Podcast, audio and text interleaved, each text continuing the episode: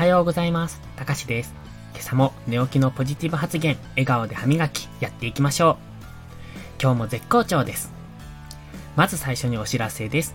Twitter でもスタイフと同じように日常のちょっといいこと、こんな考え方をすると人生幸せになれますよって内容を発信しています。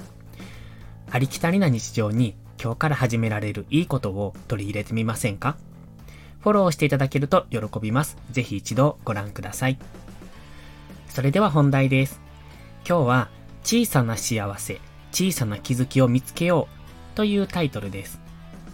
最近、ツイッターでの寝る前のつぶやきとして、今日のいいことというのを書いています。忘れることも多いんですけど、自分の中で心がけている事柄の一つです。どうしてそんなことをつぶやき始めたのか。本当は僕がしたかったのは、日々の生活の中での小さな幸せを発見し、それを皆と共有していきたかったんですね。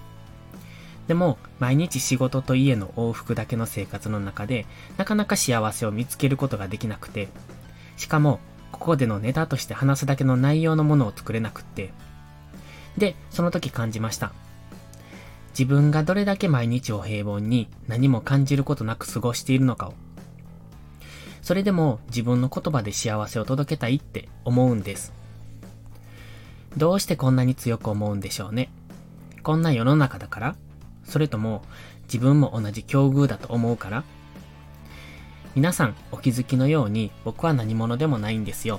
別に幸せについて特段考えていたわけでもない。人より特別濃い人生を歩んでいるわけでもないんです。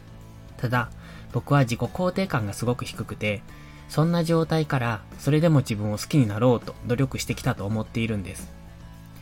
だからなんでしょうね。自分なんて大嫌いって思っていた自分がいたからこそ、みんなにそんな風に思って生きてほしくないって思うんだと思います。ちょっと前置きが長くなりすぎましたが、本題に戻します。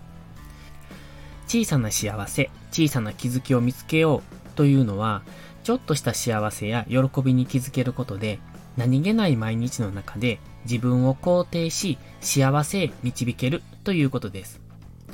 僕のように毎日を何気なく過ごしてしまっていると、日々の喜びにすら気づけないんです。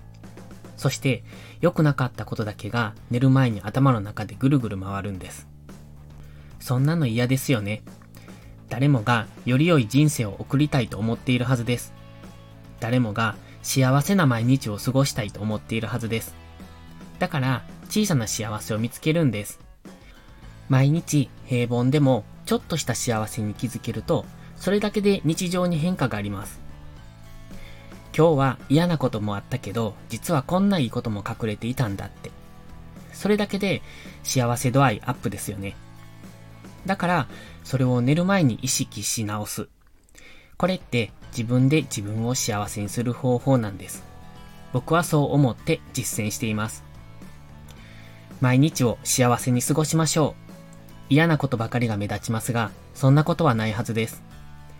小さな幸せを見つけ、それが積み重なるから大きな幸せを感じられるんです。それでは、いいことから始めよう。今日も元気よく、いってらっしゃい。